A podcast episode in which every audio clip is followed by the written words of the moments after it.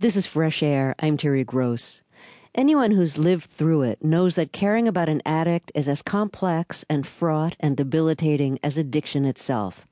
That's a line from journalist David Sheff's new memoir, Beautiful Boy, A Father's Journey Through His Son's Addiction.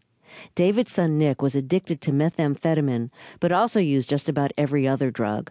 He's been sober over two years. David's memoir is about how Nic's addiction affected the whole family David, his second wife, and their two younger children, Jasper and Daisy. David and Nic's mother divorced when Nic was young. After that, Nic spent most of each year with his father in San Francisco and spent holidays and summers with his mother in L.A. until he left home. Nic is 25 now. He's written a memoir about his decade of drug use. It's called Tweak Growing Up on Methamphetamines. Both memoirs have just been published. Nic and David Sheff are my guests. Let's start with a question for David. Can you talk a little bit about how your son's personality changed when he was using meth? He he became unrecognizable.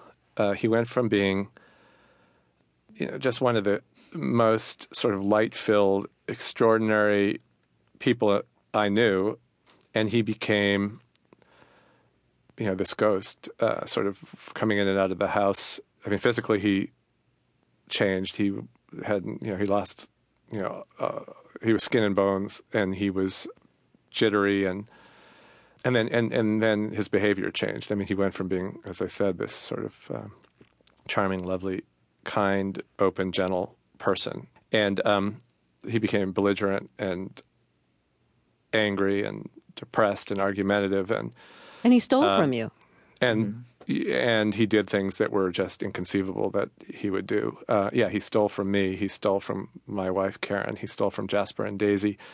He broke into our house. He broke into friends' houses. I mean, he became someone else. Is all I can say. He he became someone that I didn't recognize anymore.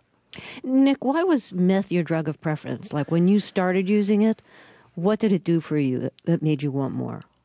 Well, I, I think that um, you know, I mean, with all drugs, I sort of had this feeling, but yeah, with meth particularly, was like I'd always been um, really just like consumed with like worry about making sure that everybody was okay around me, and that um, you know, I just wanted like um, everyone to like me and to just be sort of sort of perfect all the time or something. And you know, when I started doing drugs, um, it really like allowed me not to to care about um, about other people or I mean about anything really, and, and it was sort of a, a relief for me. But um, but meth in particular.